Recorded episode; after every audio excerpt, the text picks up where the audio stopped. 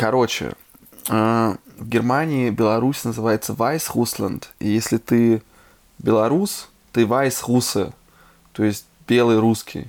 Схуяли. И- я именно- белый русский, если я... Ну, ну, так- как такой язык, ну, что сделать? ну, Ну, такая у них этимология, понимаешь? Да потому что А. они еще со советских времен просто так пошло, э, когда, Ну, собственно. Белорусская ССР. Да, да, так ровным счетом поэтому. Не было Белоруссии, там, Вайс Русландом никто не называл, там, я думаю, что до Первой мировой войны так точно.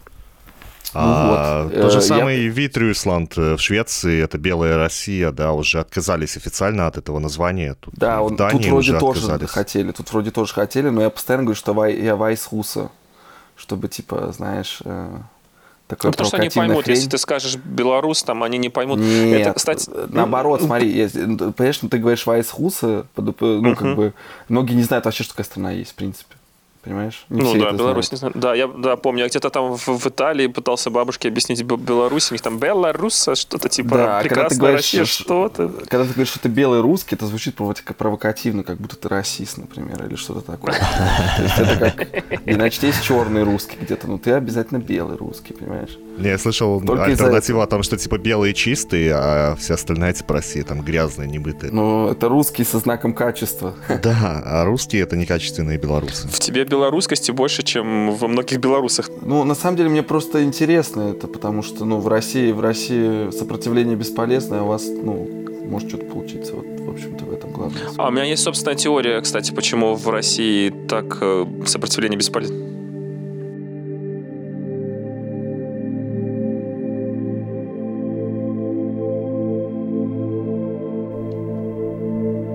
Привет, друзья, это 51 выпуск подкаста «Ничего хорошего», и сегодня с вами, как и всегда, я Владислав из Витебска, Антон из Минска, привет, Антон, Привет, пацаны. и Станислав из Эрфурта, привет, Стас. Здорово. Я жду, когда ты скажешь, как всегда, Станислав из Эрфурта. Ну, ты можешь сказать, не как всегда, Станислав из Эрфурта. Или...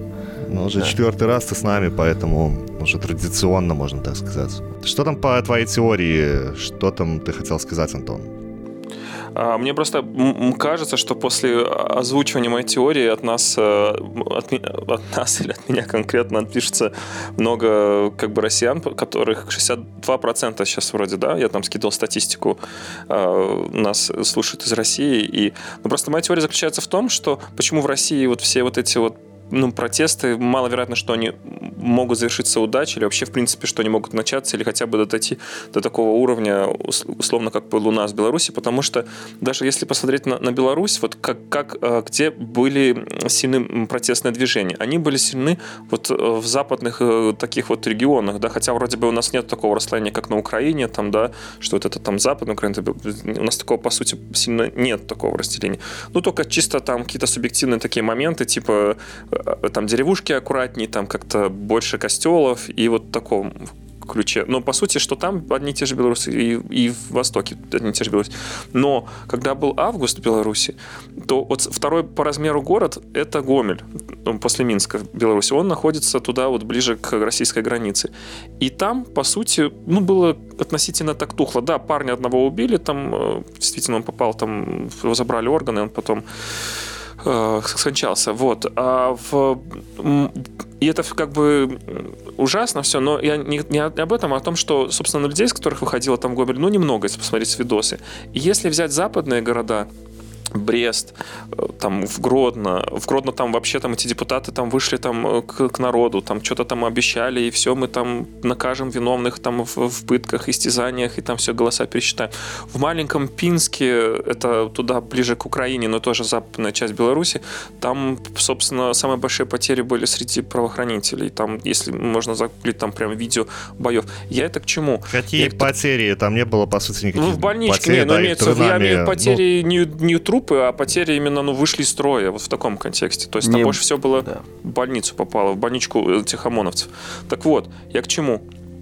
Я к тому, что э, почему так вот происходит и как это связано с Россией, с моей этой вот теорией.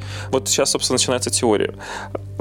Потом, если что, вырежете, если это полный бред. Но Просто мне кажется, это связано с тем, что в России, в восточной части Беларуси, и если так посмотреть в историческом контексте, ну, абсолютное большинство было, да, были вот эти вот там крестьяне, да, крепостные, и, собственно, там паспорта там дали только в 50-х годах, да, прошлого столетия а, работникам там этих колхозов и все остальное прочее.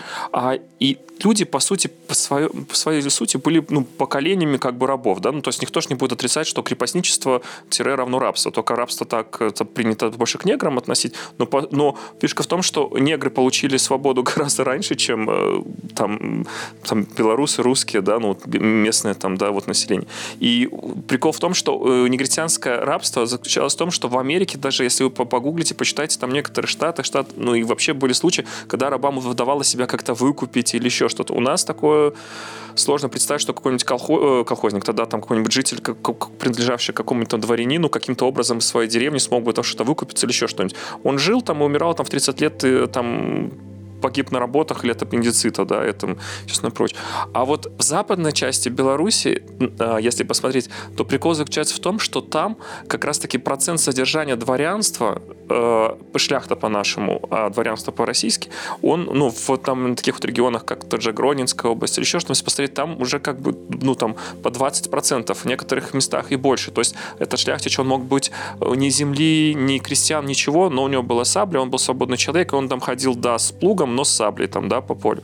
Вот. А если мы посмотрим там в, туда дальше на восток, то процент содержания дворянства там в европейской части России, то там 0, запятая что-то, да, то есть, то есть абсолютно 99% ну, как бы рабов.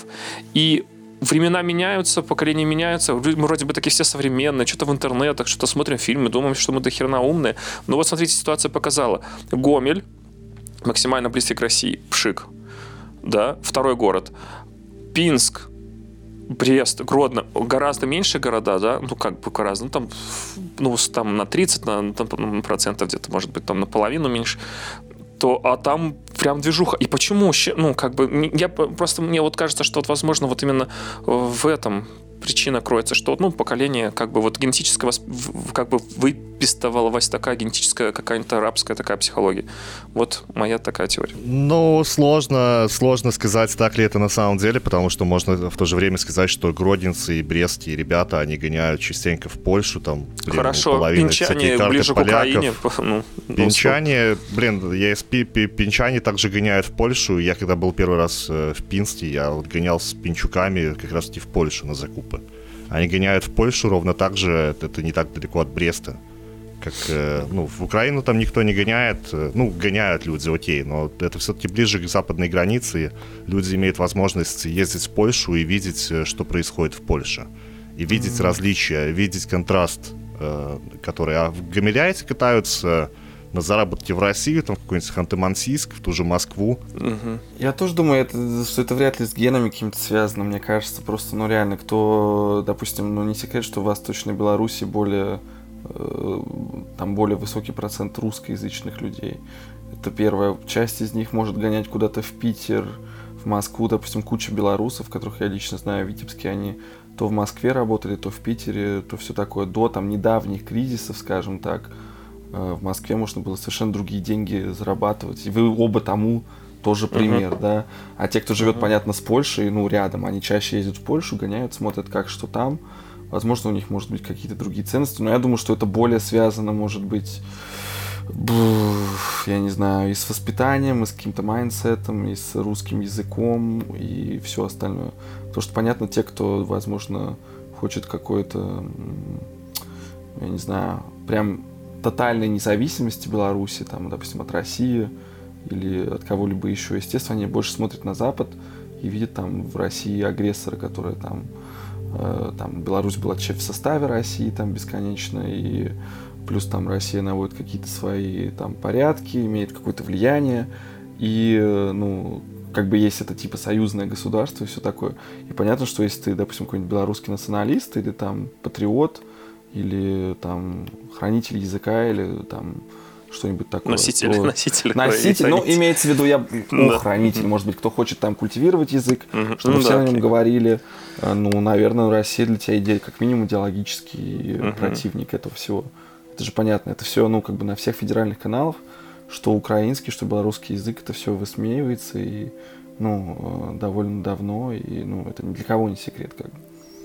Поэтому, мне Нет, кажется, если ты знаешь историю, если ты знаком с историей взаимоотношений между ну, Белоруссией и с Россией, потому что ну, Беларусь исторически больше всего времени воевала как раз-таки с Россией.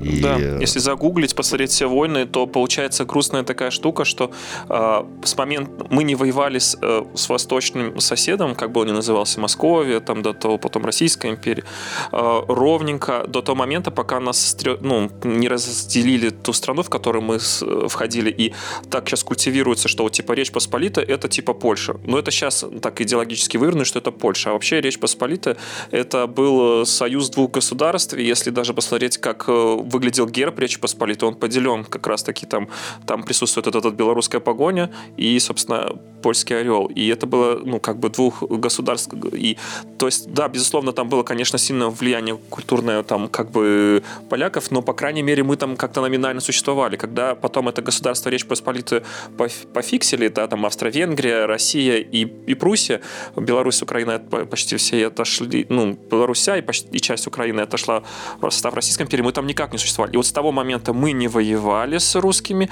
за исключением двух восстаний, которое было, ну, я сам момент раздела Речь Посполитой было одно, потом было в 30-м году, а потом было еще одно восстание в 62-м году, то есть тоже там э, против типа как бы России, тут местное население, конечно, это все утопили в крови, тут это все понятно, и и вот, вот это тот время мы не воевали э, с э, русскими, то есть, получается, каждое, ну, по сути, получается, каждое поколение э, тысячу лет нашей истории, сколько здесь славяне, да, воевали. И поэтому, и даже вот в прошлом столетии мы воевали с Россией. Кто бы мог сказать, в смысле вы воевали в России? Наверное, в 20-х годах?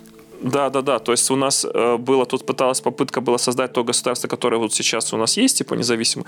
Ну, разумеется, Россия такое не могло позволить. И там часть э, Беларуси отошла Парижскому миру там э, договор был такой между Польшей и Российской империей отошла в состав, Польши уже второй Речи Посполитой. Вот там уже мы уже были там никем, и звать нас было никак, да, там уже поляки как бы лютовали. Ну, собственно, так же, как и Россия. Мы были так называемыми кресами усходними, да, мы были частью Польши. Да, и там против белорусских... До, 30, до, до 39 -го года. Да-да-да. Но маленький кусочек, получается, ну как маленький, а другая часть Беларуси, она там пыталась быть какой-то там независимой. Понятное дело, что там большевики все дела не давали. Но так получилось, что между Польшей и основной частью там СССР образовалась такая, типа, как, ну, некая... Буферная такое, зона. Ну, да. даже не знаю, там буферная зона. Ну, здесь вот Минской области, в такой там типа регион, вот Слуцк, там вот это вот все, там типа как бы оставалось то государство, которое пытались создать, пока здесь была Первая мировая война, да, там какие-то органы там власти, какие-то там воинские подразделения и все остальное прочее. И, конечно же, был ну, приказ это все прекратить, подавить, этих всех белорусов разбомбить. Понятное дело, что местное население здорово это все, ну, поддерживало своих белорусов, да, но, поня... но и как бы не очень, на первых порах очень неэффективно подавляла Красная Армия вот это все движух, потому что те части, которые были брошены, это были как бы те же белорусы, которые перекрасились, ну, в красных, да, типа, грубо коммунисты, белорусы плохо убивали белорусов не коммунистов. Ну, под, под этим как раз тем самым БЧБ флагом, который сейчас пытаются запретить, который вы могли видеть на митингах. И подавить это Слуцкое восстание удалось тогда, когда пригнали с уже там с каких-то там э, с дальних там каких-то там регионов, там с Урала, как бы чуваков, которым было все равно кого резать, убивать. И, конечно же, э, ну, вот это вот белорусское сопротивление было уничтожено, и там но, войска отступили. Э, я, скажем так, именно в истории Беларуси не силен, да, я привык к тому, что куча белорусов считает Смоленск своим, и все остальное. Но у меня есть такая... Это мем ну, скорее такой какой-то. Ну, скажем ну, так, для, типа для, меня, для меня, как бы, ну, э, есть такая, не то что теория, я просто мое отношение к истории, что, условно говоря, когда-то наступил конец истории. Конец там каких-то больших изменений. Сейчас мы, в принципе, живем в конце истории, там, ну, Единственное, Почему, вот, чувак, э, чувак? Подожди, подожди. Нет, сейчас история на наших вот... глазах меняется. Ну, на, смотри, подожди, время... подожди, подожди, подожди, дай, дай, дай завершу свою мысль. Условно говоря, а, то, что было там 500 лет назад, сейчас не имеет практически никакого значения. Ну, Офигеть, по крайней мере, для меня. Я вообще Тогда... не чувствую это. Вот смотри, Чувак, я родился слушай, 500 лет назад ты, no. ты мог бы быть... 500 лет назад э, а, папа Петра Первого, Алексей Михайлович такой был э, царь, собственно, как бы э, с тех пор, как бы Смоленск отошел, была вот эта вот граница, по которой, которая сейчас существует, она, э, Влад, поправь меня, по-моему, после Кровавого протопа, того самого войны вот Алексея Михайловича, когда пришел сюда на, на эти земли, когда была уничтожена половина, как бы, ну, вы можете загуглить, война была такая в 1650 каком году? Да, Короче, 13 подожди, лет а, она а, длилась а, в Москве, а в да, и 600 была потом... А Да, да, в да. 611-м э, Смоленск был э, в, составе Российской империи, его Ну, Речь услов- видишь, как, и, и видишь, как, и как э, твоя судьба поменялась. А если бы в Да той никак войне, не допустим, поменялась. мне, если в той войне мы выиграли бы, ты был бы Нет, в это составе понятно, Беларуси. я, я полностью Ну, согласен, я имею Ты был бы с белорусским паспортом, Я чувак, имею, у в тебя был бы виду, синий я имею в виду то, что это, ну, сейчас, это очень сложно сказать. Не факт, что ты попав 500 Чувак, лет ну это назад... цвет паспорта у тебя бы решился бы, Да, понимаешь? ну, в какой смысле, цвет ты- паспорта? Я смотри, я имею в виду, смотри, 500 лет назад, да? Попади Ну, ты в ту Речь Посполитую. Понимал ли Ну, бы да. ты людей, понимал бы ли ты тот язык? Я попади в Россию тогда, ну, я не уверен, потому что э, там э, какие-нибудь старославянские вещи мне очень тяжело читать. Попади я в Германию, сейчас знаю немецкий, да, там 500 лет назад, я бы точно не понял немецкий. Да, И Германия да. вообще состояла из там 150 княжеств и все такое до Первого Рейха, там до, по-моему, 19 века и все такое. И менялось Германия все. стала Германией в том виде, в котором она сейчас есть. Это уже там ближе 19 Ну да. век. И, по сути, там еще была и Восточная Пруссия до какого-то времени, да, и До 20 век. 46 это вот года только- была По Восточная сути, Пруссия. некоторые вещи э, тут и сейчас остались, что реально там разница между Тюрингией и Баварией, она реально э, колоссальна в плане и примет каких-то, и привычек, и э, диалектов, и архитектуры, и все остальное. Э, На нашей территории, скажем так, э, там, постсоветской, ну, назовем ее так, там, Украина, там, Беларусь, Россия, поскольку э, там была огромная империя, скажем так, и Речь Посполитая тоже считается империей, наверное, европейской, какой-нибудь континентальной. Я, ну, как бы не знаю. И поскольку у нас, э, допустим, потом был там советский период, и много чего э, Ну да, Речь Посполитая это империя, по сути, потому что это было, ну, и русины, и литвины, и поляки, Ну да, э, и- и- там курши всякие, вот эти вот, э, то есть литовцы современные, это ли- литувисы, вот эти там Земгалия, все эти, ну, и там часть Латвии входила, ну, безусловно. Самой это как бы- Тягштауте, там вот эта вся фигня. Да, просто, ну, э, по- понятно, что там в, в период э, там СССР все унифицировалось, и там и это касается языков и всего остального, возможно, какого-то исторического наследия и наследия и всего остального. Именно в Российской империи, вот насколько я ну, помню, допустим, в Финляндии почти не говорили на русском, когда по-русски, когда она была частью. У нее, у нее были очень там большие права автономии, да, и, и да, в Польше да, была тоже автономия, то же но не самое, такая. да. У них А, даже деньги тоже свои деньги были. были. У них была конституция своя, у них был, да, свой язык, у них была свои деньги, и у них был свой парламент. А еще условная какая-то граница была при переезде, там что-то прям стояли уже чуваки такие, типа, эти Суоми. Ну, как Ну, бы да, профи. но по, по, по факту сейчас, именно вот э, к, к этой теме насчет э, запад, Запада и Востока, вот на примере Беларуси, мне все-таки кажется, что абсолютное большинство людей, оно это гомо советикусы уже, и Да, может быть так. осталось там абсолютное меньшинство, это касается не только Беларуси, а там России, да, когда Парфенова слушаешь, и он рассказывает какие-то там говоры из Череповца или там Вологодский, я их не знаю. У меня нет с ними никакой связи, хотя это как бы Россия, и ну, я как бы родился в России, а там ты русский на части все остальное, да. Я к, с этому, к этому связи никакой не ощущаю. Я вообще Я вот эти ну, говоры для себя открыл, когда вот мы работали на лайфе, у нас были водители из разных регионов. И прям были такие, которые говорили вот так вот.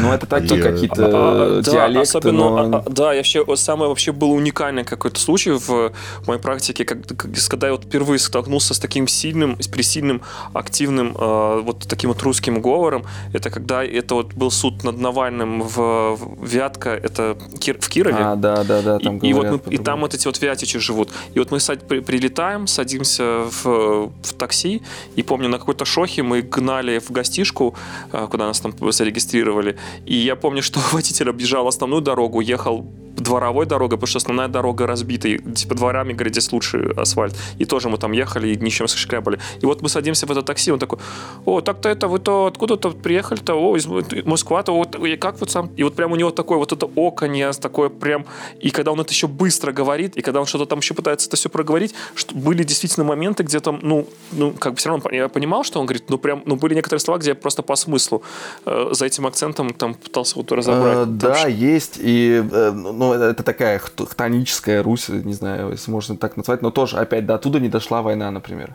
да. Если мы возьмем Смоленскую область, там до войны жило 2 или 2,5 миллиона человек, могу ошибаться. Сейчас там живет 930 тысяч или 940 тысяч. И, э, ну, то есть э, Вторая мировая война, э, там сотни деревень, все остальное, я уверен, что в Смоленске был свой тоже какой-то говор.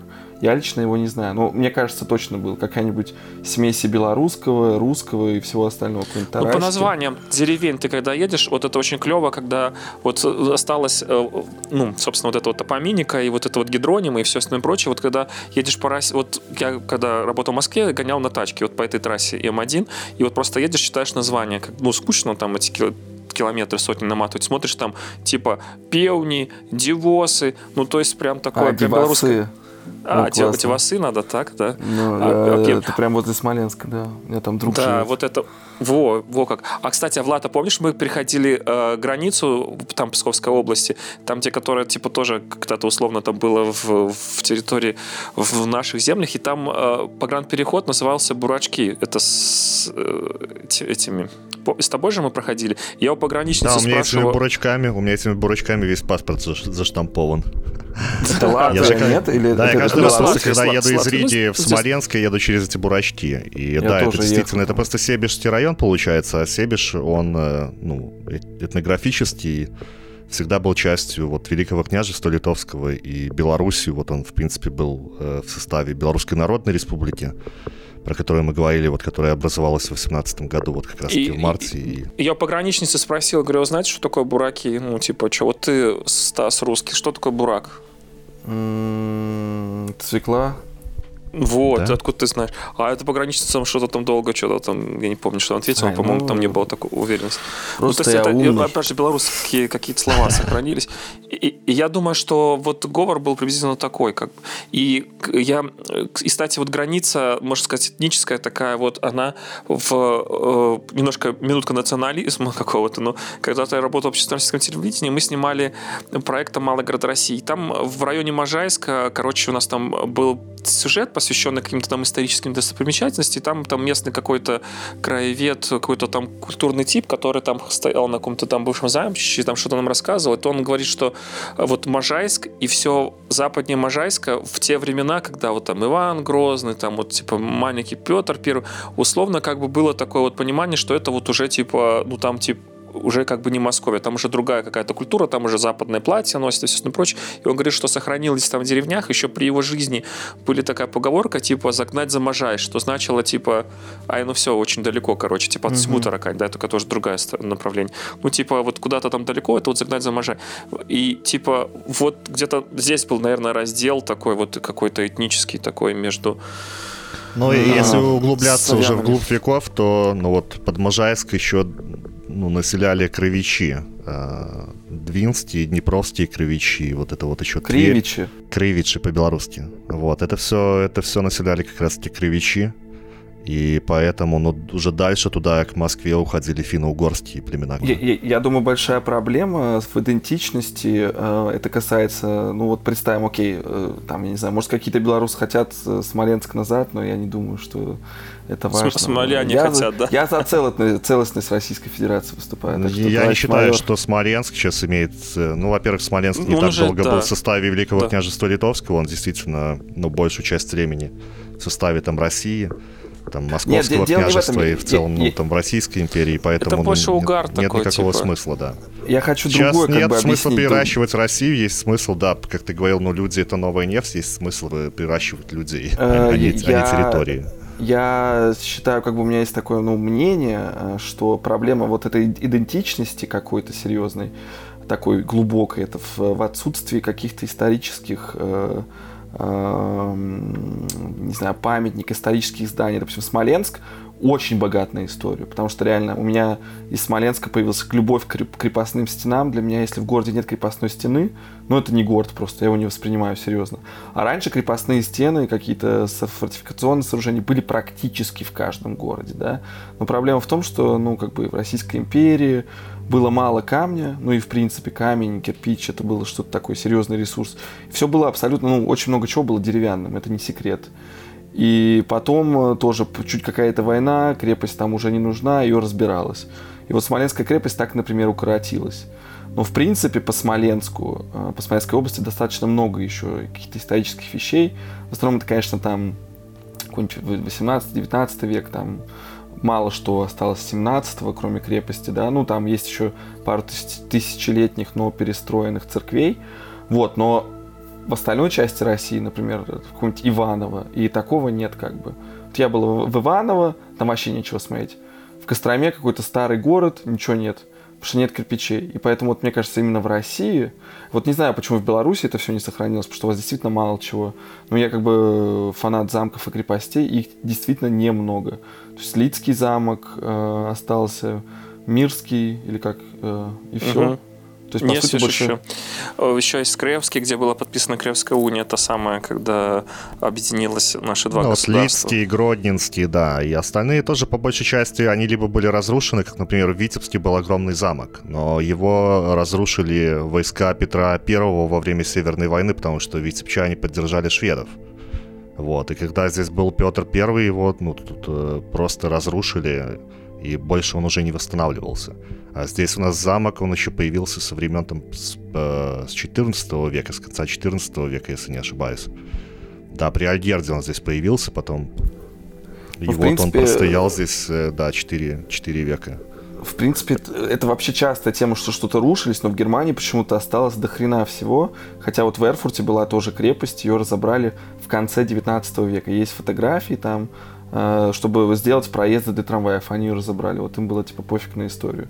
И теперь, ну, это огромная утрата, допустим, для, для города. Ну, а к тому, что вообще вот эта советизация и... Слушай, посмотри на Калининград, да? Там же тоже был это королевский ужас. замок. Я был, я был в Калининграде, это просто кошмар. Ну, то есть, когда я был первый раз в Калининграде, еще не был тогда в Европе.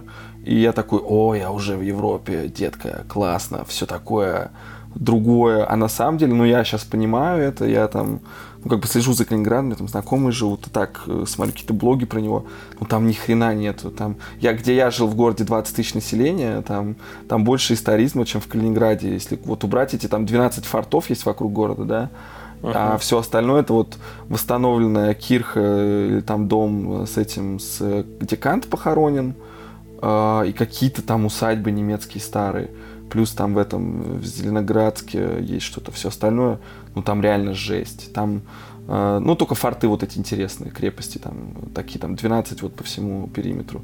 А все остальное это просто кошмар. Ну понятно, что после войны там об этом э, Советский Союз не думал, и в принципе Советский Союз не думал вообще о таких вещах. Например, Смоленскую крепость они хотели вообще снести. Это, ну, как бы не секрет.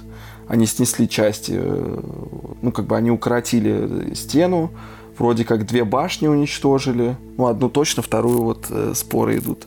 Вот. И да, они как бы не думали об этом историзме, не мыслили такими форматами. И, ну, ну, так э, в подтверждение твоих слов, вообще угорали э, конкретно там советские чуваки. Вот у нас в Минске стоял самый большой костел. Фарный костел это типа как э, кафедральный собор православных. Ну, вот фарный костел это католик. И типа, короче, на, вот если кто-то был в Минске, может быть, кто-нибудь представляет, у нас там есть центральная улица, проспект, и там типа большая такая одна из главных площадей. И там вот стоял здоровенный, здоровенный этот костел. Он считался таким охрененным и таким казалось козырным, что даже когда была война с Наполеоном, здесь был наместник Наполеона, сказал, что это э, самое красивое вообще там сооружение там в, в этом Векеле, но пережил он все войны, пережил Вторую мировую войну, там у него прилетела бомба, и это единственный э, единственный памятник архитектуры, на который Германия адресно заплатила контрибуцию уже после войны, типа на его восстановление. Фарный костел назывался Томаша Аквинского, если кто-то хочет загуглить. Так вот, он простоял 500 лет. 500 лет, условно, да, вот простоял, ну там плюс-минус, уже не будем придираться.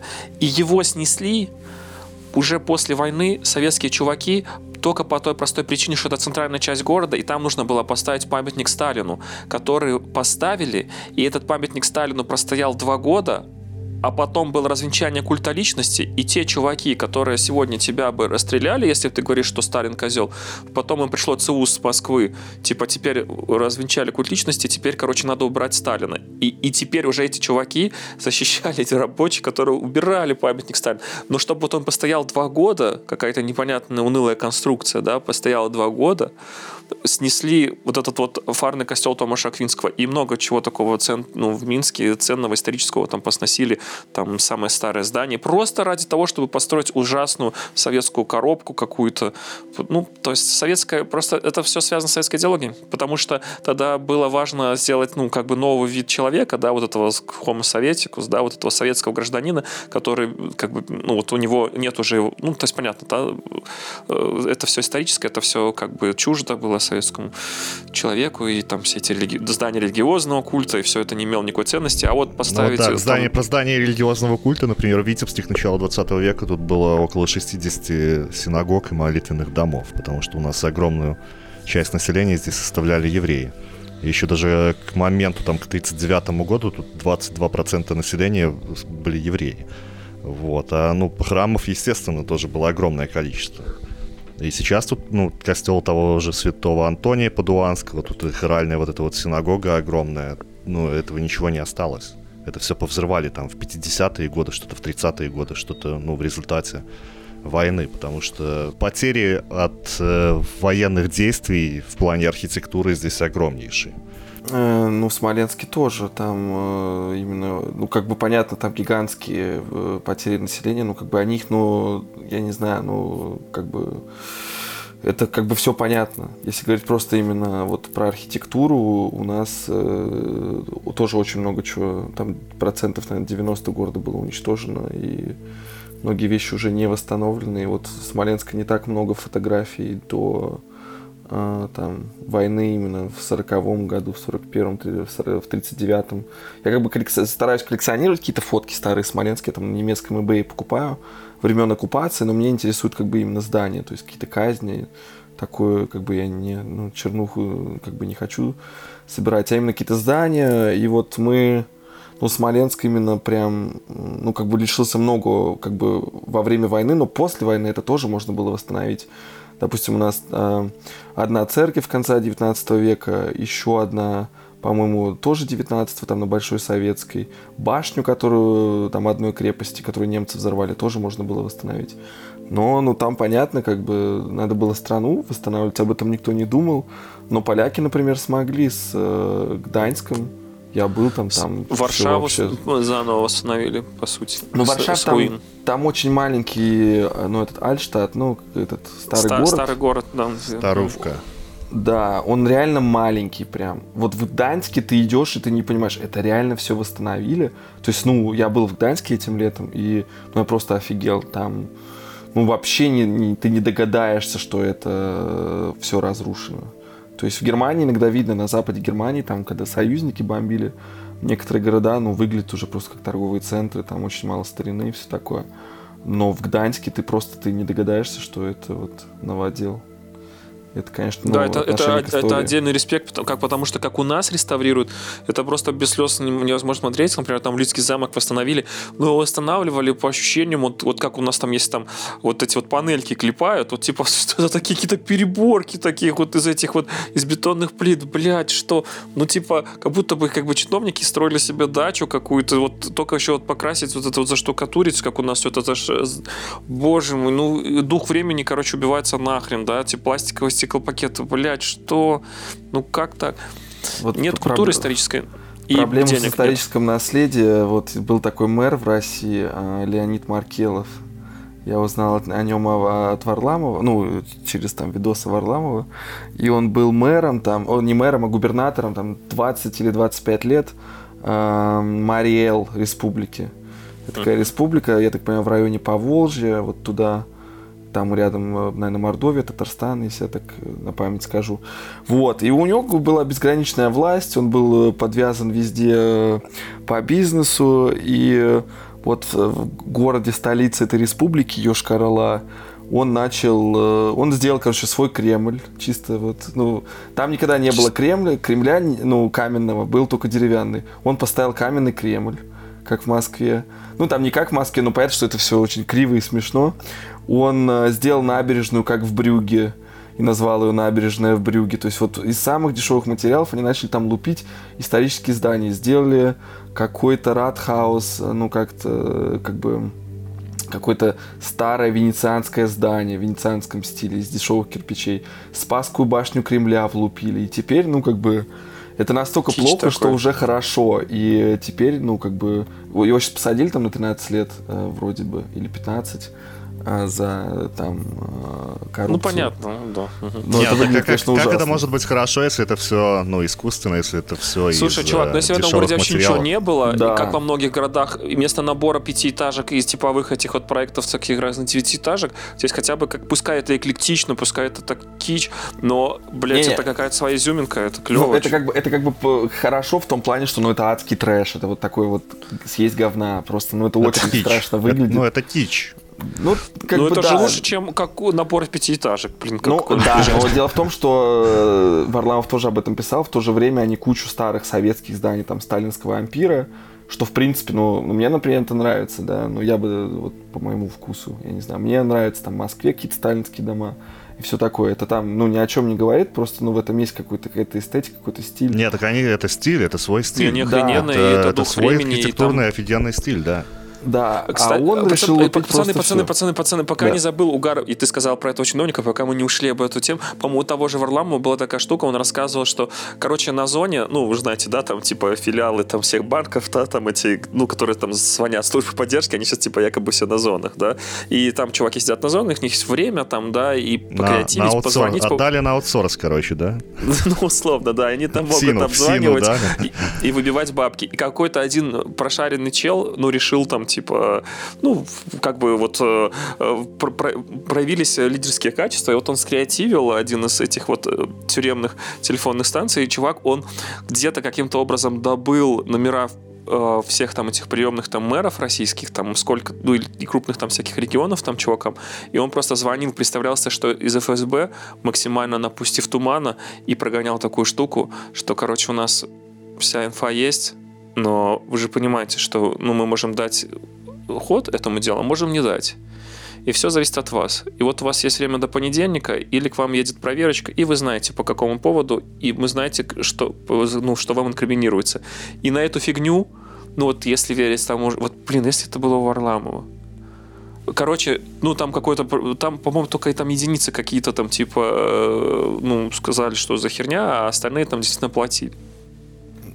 Ну, а некоторые... я охотно верю в это. Почему нет? Ну, они, на мой взгляд, это мое оценочное суждение, там очень мало каких-то прошаренных людей и вообще, в принципе, адекватных людей, потому что вот только на днях задержали губернатора Пензенской области, которого как бы он выиграл выборы, ну там в России такие выборы, ну понятно, и э, у него нашли 31 миллион рублей, а, его взятку инкриминируют 31 миллион рублей, а нашли у него дома то ли поллиарда, то ли еще что-то во всяких разных там золоте. Да, у него там какое-то море вообще абсолютно там налички. Да, ну, я... ну да, и он буквально там полтора года назад или два на какой-то встрече с цыганами там где-то в деревне, решая какую-то проблему, он реально три слова не мог связать о том, что Запад покупает здесь блогеров, все остальное, ну, то есть ты думаешь, ну, блин, ну, у вас что, райтеров нет, ну, ну, ну, блин, ну, окей, понятно, что все это коррупционная херня, ну как может человек не сказать, там три слова не может сказать?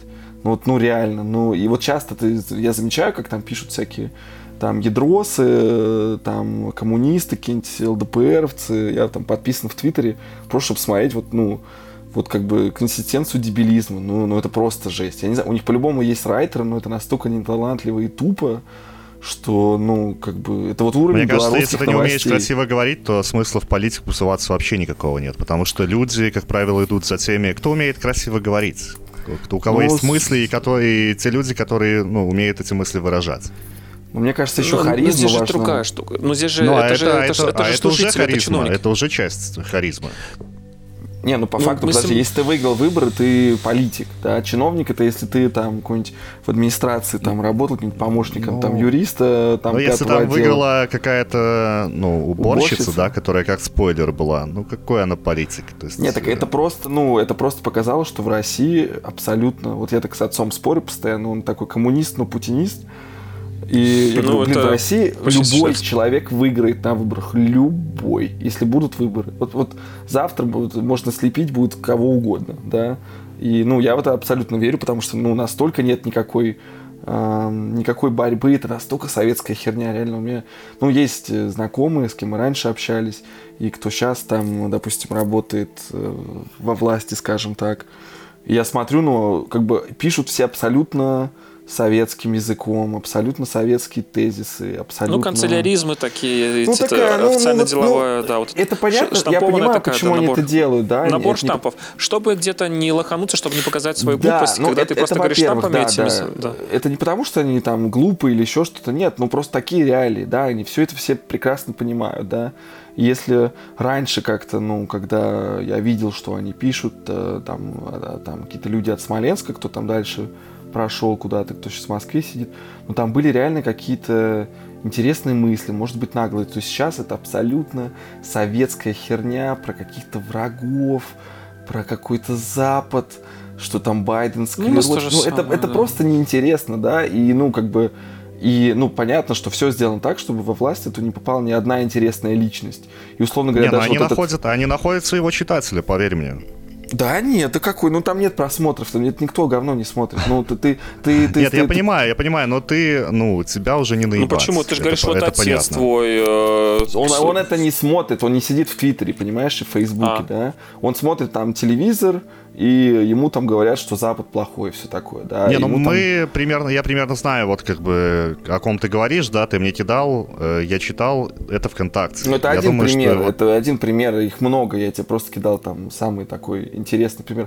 Просто, ну, не называя там имен, фамилии, там все, это, просто, ну, в этом нет смысла, да, люди там, окей, выбрали делать карьеру, но это просто показывает то, как... Да это условный, э... средние руки, там, какой-то, там, единорос. Ну они, они все такие, слушай, я знал чела... городе провинциальном России. Как бы, я знал чела, он, он с нами на, там, на фан-сектор ходил, молодой чел, моложе меня, и э, он там пошел в молодую гвардию, и что-то там, э, я его встретил несколько лет назад в баре, мы там что-то все бухие, и просто, ну, человек настолько зомби, он просто, он не может не ответить, там камер нет, ни хера нет.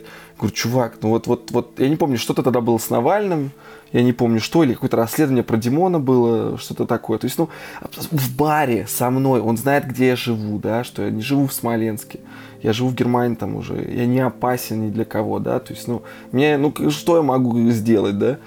человек не может даже свое мнение нормально сказать, ответить. Он начинаются какие-то вот темы в стиле «там разберутся, мы всей правды не знаем». Какая-то полная херня абсолютно. Я понимаю, что, ну, это, я не знаю, как это работает, но эм, есть такое мнение, что, в принципе, люди сейчас все более, ну, бо- больше тупеют, потому что цифровизация, много Там контента. разберутся. Мне Да это нет, напомнило, блин, мне Нет, это это напомнило не- вот Роберта, блин, к сожалению, ну, вынужден вспомнить этот момент, когда, ну, мы говорим про то, что, чувак, ну, у вас просто какая-то несусветных размеров коррупция в стране, и с ней никто ничего не делает.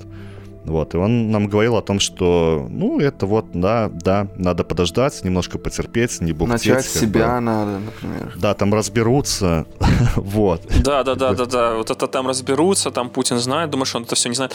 Короче, знаете, что самое грустное во всем этом? Есть такое понятие, такой термин, называется воронка бедности. Суть его заключается в том, что бедность создает саму себя, как там, как слава создает саму себя, да, ну, типа слава умножает славу, так и бедность может также работать. То есть, ну, понимаете, да, если бы у нас был миллион там слушателей, да, и, грубо говоря, этот миллион слушателей где-то кто-то кому-то скажет, и да, и вот это вот типа все работает, это все маркетинг. Есть такая же формула, которая питает бедность бедных странах. В чем, в чем она заключается? В чем ее суть? Вот это, то, что ты говоришь, вот это создание такого чиновничества, да, выкрестовывание такого класса, где важно твоя верность э, царю самодержавцу, да, а не какая-то там твои какие-то там качества, типа там эффективный ты менеджер или неэффективный, да, там креативность там и все вот это вот не важно. Важно, чтобы ты любил э, Путина и четко чувствовал, э, какая сейчас конъюнктура, ну, пропаганды, да, значит, в, за, коллективный Запад это враг, да, ну, это вот классическая схема против, как это поставление, да, вот этот образ внешнего врага, который, типа, может сплотить, ну, типа, общество перед лицом какой-то там внешней угрозы. Ну, вот такая, типа, пропагандистский штамп.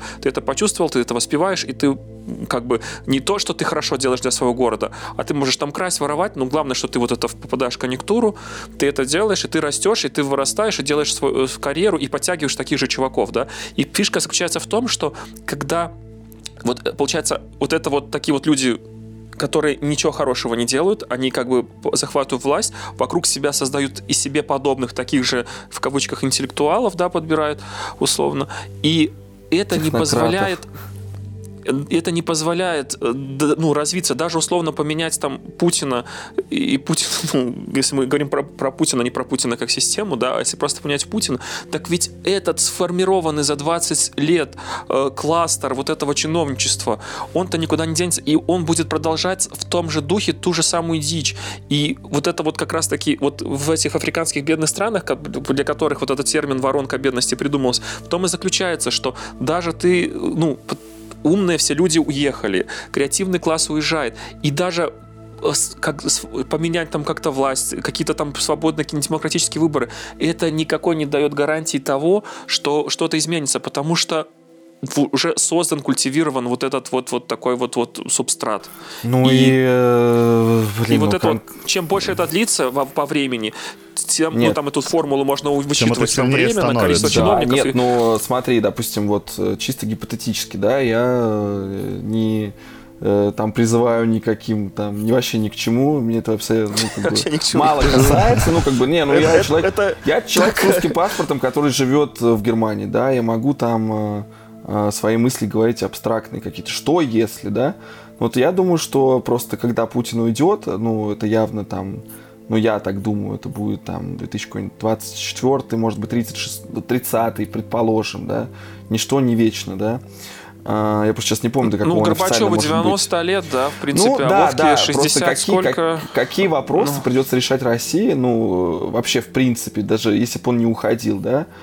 Э, ну, это просто кошмар. То есть, сейчас... А кем решать? Фишка в том, вот что даже и некем что решать. Не... Да, все, это все уехали умные чуваки. Это гигантская Стас проблема. Стас уехал, в... куда ты уехал? Кто за Россию-то так нет, я, слушай, я смотрю, сколько людей уезжает, я понимаю, что будут больше а уезжать, потому что, ну... А тупых-то никто не уезжает. Вот в том-то вся и фишка. Если я вот посмотрю, кто уехал на Запад... Пока не уезжают. Даже посмотрим по нашему подкасту, да, вот у нас было в гостях один из, ну, самый популярный подкаст, это был в гостях у феминистки, которого там вот самая большая прослушивание до сих пор таким пиком является в статистической вот этой всей картине. Вот э, Даша Эванс, да, фамилия, сейчас у нее путаю, а, она уже получила английский паспорт, да, она уже типа граждан, ну, там, уже, короче, вот она гражданка Великобритании. Это чувиха из, ну, как бы из России, из какой-то там, э, вы можете послушать, там откуда-то в районе Кавказа, она, по-моему, там, да? Из, из Краснодара, по-моему, если Из Краснодарского Но, но она училась да, в Краснодарском университете, да, не скажу точно, из какого она города, может быть, да, умнейшая девчуля.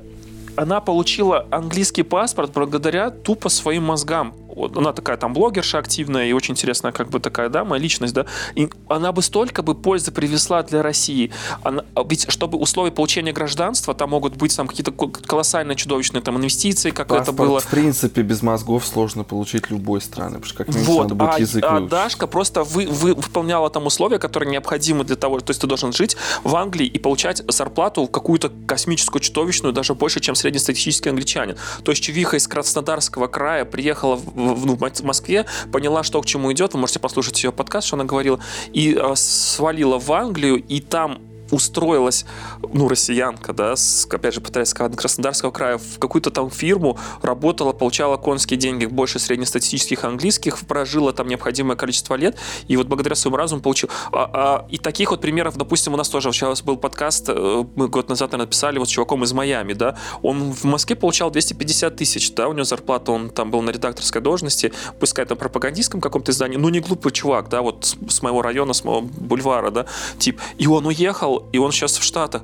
И то есть а теперь вспомните каких-нибудь откровенно, ну, там, типа, тупых там каких-нибудь вот, идиотов. Вот да? я хотел сказать, слушай, вот со мной училась девчонка в колледже, да, то есть в бурсе, в ПТУ. Ну, схема брака не считается. Подожди, мы говорим... Ну, тем не менее, я не знаю, как она это сделала, она реально не была самой умной. Я к ней с уважением отношусь, но, блин, ну это факт. Вряд ли это И будет какая ее формула? Э, я не знаю. Э, я а так понял, возможно, брак или она еще что-то. Родственники? Нет, она в, в Слушайте, в ну все прекрасно понимают, уезжает не только потому, что ну, там есть она возможности для самореализации больше. Ну да, туда можно уехать по браку, да, выскочить за кого-то замуж, и многие так ну, смотри, и делают, кто потому что... Кто, кто-то, да, кто-то по реализации, понятно, кто-то еще почему-то, но в целом, типа, если человеку дать возможность, он, скорее всего, уедет. Потому что, условно говоря, смотри, если бы я нашел, встретил свою жену, которую я люблю, э, допустим, на Украине, да, или в Украине, неважно, в Казахстане, я бы в жизни туда не поехал, ну честно. Ну. В смысле, подожди, ну, что ты слушай, такого? ну я. Ты ну, бы из Смоленска не поехал бы в Киев? Я бы, я бы перевез сюда ее. Зачем? Нет, я обожаю Смоленск. Смоленск охеренный город. Я люблю Смоленск. Я а в Киеве хотел был? бы жить в ты Смоленске. Был в Украине? Проблема в том, что Проблема в том, что я не могу жить в Смоленске, потому Чего? что... Подожди, подожди, подожди, да ты был, ты был в Украине? Ты был в Я Украине? был в Украине, но в Киеве не был. Так, где Я ты был был в в? Одессе, в Крыму. В сознательном И возрасте. Что-что? В сознательном возрасте. Ну, Мне было п- п- 14, по-моему, или 15. Ну, это такое себе, Окей, ну конечно, смотри, потому хорошо. что- Слушай, смотри, а- а- окей, ну я много где, не знаю, в Барселоне был, но все равно я хотел бы жить в Смоленске с бабосами, понимаешь? А не э, в Барселоне там просто. Ну, я тебе просто объясню, я самый главный фанат Смоленска, я обожаю этот город. Там, для меня это святой город. Я там, у меня, у меня татуировка с гербом, блин, Смоленской области, чуваки. К- Год, Я год псих. основания, год основания Смоленска. 863. Первый князь удельный. Ой, ну такое я не знаю. Ты, Ну слушай, так что ты- тут Так, пиздишь, слушай, а? как- когда, слушай, это полная херня. От того, что я это знаю, я не люблю город меньше или еще что-то. Мой Ну, когда ты это- что-то знаешь, это тебе это подожди. нравится, ты просто подсознательно это все запоминаешь, вот, понимаешь? Да, это- слушай, ну это... Я, ну, смотри, смотри, к смотри. истории, Влад, понимаешь? кто, кто Ну, первый там, э, у вас там летописный князь в Витебске? Первый, даже не скажу сейчас, наверное, это был, А, наверное... все, пошел ты нахрен. Слушай, я короче. родился в Смоленске и э, сознательно... Но какой первый летописный князь в Минске? А, так я не претендую на А, там, охуенного патриота. Святой Августин какой-нибудь, понимаешь? Нет, Ну хотя бы какого, хотя бы какого-нибудь князя, скажи, Минского. Ой, вот А вы, вы нас- такие реально белорусы, такие борцы за свободу, Ну. только чиновников вспоминаете. Вот для вам это важно. Кто холопами и чернью, челядью правил. Молодцы, молодцы. Окей, хорошо. Теперь поня- понятно все с вами, окей.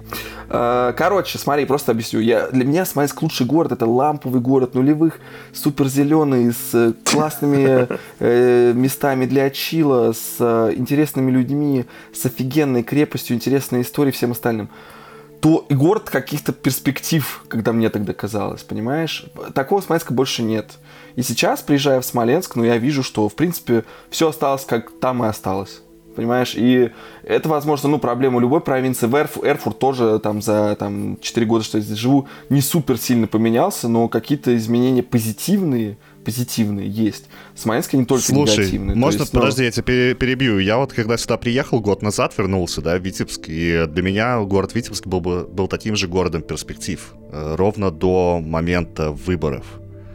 Э, Сейчас, когда вот ситуация так сильно поменялась, я понимаю, что, ну, ближайшие тут, ну, 10 лет не создастся той возможности, которую я хотел бы реализовать. Поэтому придется отсюда уезжать, к сожалению. Ну, у Хотя меня, я тоже у меня обожаю этот нет город, но- иллюзий каких-то других. Возможно, они у тебя были. Но я, честно, ну, как бы могу сказать свое мнение.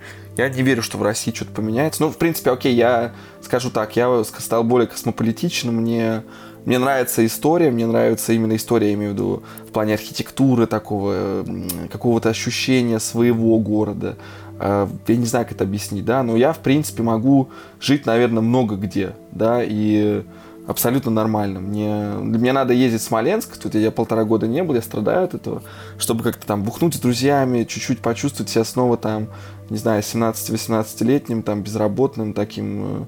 Да, но когда ты приезжаешь, вот так побухнуть, потусить, это С прикольно. но деньгами я бы на- тоже хотел там жить, но я понимаю, что, слушай, тебе, тебе эта воронка Ну, бедности все ска- равно смотря, с какими деньгами, понимаешь, еще где С жить. Я сейчас Вот просто с начал деньгами, замечать... ну, Да, Да. я начал замечать такую фигню о том, что я вот э, хожу к своему там соведущему, который живет тут в километре от меня, я иду тут через дворами, и я замечаю, какая у меня тут там грязь под ногами, да, как э, если я там на доске на лонгборде катаюсь, насколько мало тут какого-то ровного асфальта. Когда тут открывают какой-то парк, вот тут вот, рядом со мной сделали парк, два года назад я там снимал еще для, для Совбелки, для Советской Беларуси, типа репортаж про... Душонка ты продажная. Только, да, да, продажная душонка. Блин, они А, закатали слушай, я, этот, э, я на они закатали Россию весь этот парк в плитку. гвардию. Они закатали весь этот парк в плитку, и, блядь, я не могу там покататься ни на лонгборде, ни на роликах, ни, ну, неудобно моему племяннику, с которым я вот сегодня гулял, там покататься, например, на, на том же самокате. Я замечаю такие вещи, я замечаю, что это делают вот эти вот все люди, вот эти вот все чиновники, я понимаю о том, что люди хотят немного другого, люди хотят расти, люди хотят, чтобы город развивался. Но я вижу, ну, я не вижу перспектив развития Слушай, города я в лучшую полностью сторону. согласен. И это одна из причин. У меня есть реально друзья в Смоленске, я не знаю, будут они это слушать, но э, я их очень люблю и уважаю их мнение, да. Они зарабатывают неплохие деньги, э, хорошие, да, для Смоленска, на которые я лично, ну, я по ощущениям мог бы жить, да. То есть, естественно, я бы в Смоленск хотел переехать с моими деньгами сейчас, да, и, в принципе, это было бы возможно, потому что у меня контракт, я могу, в принципе, поехать в Смоленск и жить там, и все. Но со временем И- ты бы начал замечать вот эти всякие штуки Нет, неудобные. объясню, да. объясню. Я, так- я часто замечаю, я приезжаю, вижу, какого говна они построили. Какие конченые панельки эти сраные. Абсолютно дерьмо просто. Как они там перекрасили то. Они постоянно крепостную стену э, реставрируют бесконечно. В 90-е она выглядела в 100 раз лучше по всем фотографиям, чем она сейчас. Видно, они хотят еще кучу хуйлиард денег э, э, в нее Освоить, освоить, освоить. освоить. Я понимаю, что это будет жопа. Это будет просто жесть. Они построили э, набережную в, к 1150-летию Смоленска в 2016 году. Которая уже блядь, разваливается? Она, она уже разваливается. Там просто жесть. И я понимаю, что это только чиновники, это только то, что меня будет окружать. А все остальное медицина, качество воды. а, я чешусь там постоянно, там ну, ужасная вода. Я это людям объясняю, они этого не понимают, да? То, что ты там просто не можешь одеть нормальные кроссовки никогда, потому что летом им пиздец из-за, извиняюсь за мат, им капец из-за пыли, зимой, ну, все ясно, А, плюс этот слякоть постоянно, и это не потому, что там такой климат, потому что просто там, ну, там все работает херово. Коммунальные службы работают херово. А, Это, это вот, ну, то, что сейчас происходит, да? а, в, в- в какой-то в ощутимой видимости, да, в- как бы в будущем, ничего хорошего не будет. Возможно, это мое отношение к жизни, да, что я не жду ничего Но это в хорошего. какой-то да. степени, да, это вот результат того, что вот эти вот недалекие люди, они находятся у власти. Ну, конечно. И, и, и это мои результат друзья... того, что в свое время уехало очень много людей, хороших людей, утекли мозги. Да. Это И результат мои- того, что в свое время уничтожали, там, во времена сталинских репрессий, уничтожали людей тоже, там, ученых, э, деятелей культуры. У нас тут э, в одну ночь только убили около 100 писателей, там, поэтов. вот даже вот, вот мало кто знает, но, допустим, идею такси, что такси желтое, и такси это какой-то таксопарк и сервис, придумал Смолянин. Это чувак, который родился А, где в... это? В- Не в Нью-Йорке было? В Нью-Йорке было, он родился в Смоленской области и в 1900, по-моему, 16 году эмигрировал в Америку. По-моему, могу ошибаться. Я имя его не помню, могу загуглить. Но я просто, ну, слабо помню имена вообще, в принципе. И он родился в Смоленске, в Российской империи, работал на, по-моему, какой-то производстве, просто свалил в США, и там через там, несколько лет он сделал бизнес и стал там, там ми- миллионером. Просто потому, что у него были возможности здесь да, у меня мо- мои там оппоненты, мои приятели могут сказать, слушай, мы тоже зарабатываем, у нас есть и тачка, и квартира. Ну, как бы, ну, мне часто такое говорят, смотри, слушай, в Смоленске у каждого тачка, ой, у людей денег нет, что ты мне Ой, рассказываешь? блядь, вот это Я про говорю, каждую «Слушай, тачку в меня так Смоленске- бомбит каждый раз. Да. Подожди, я тебя перебью по Да. поводу тачки. Блядь, это Давай. какой бред? Это просто удешевление технологий. Вспомните, когда-то был один э, телевизор на пятиэтажку, и все обсирались. Теперь у каждого есть телевизор, никакую даже бабушку, там, ошибаешься, сталинистку. Ну, условно, я имею в виду, Эм, там, да, там, микроволновку, по- там, Слушай, про тачку это очень идем- плохой пример, потому что если Э, сравнить... А сейчас просто дешевились технологии, и все. Ну, то есть в плане не- тачки стали доступны. Смотри, с тачкой мы ж не абсолютно покупаем так. новое. Смотри, смотри, смотри, смотри. Э, Это бы, бы- я вот недавно читал э, на каком-то сайте, неважно, Варламу, возможно, тоже, что сравнили зарплаты средние в 2001 году в России и средние сейчас, и стоимость минимальных тачек.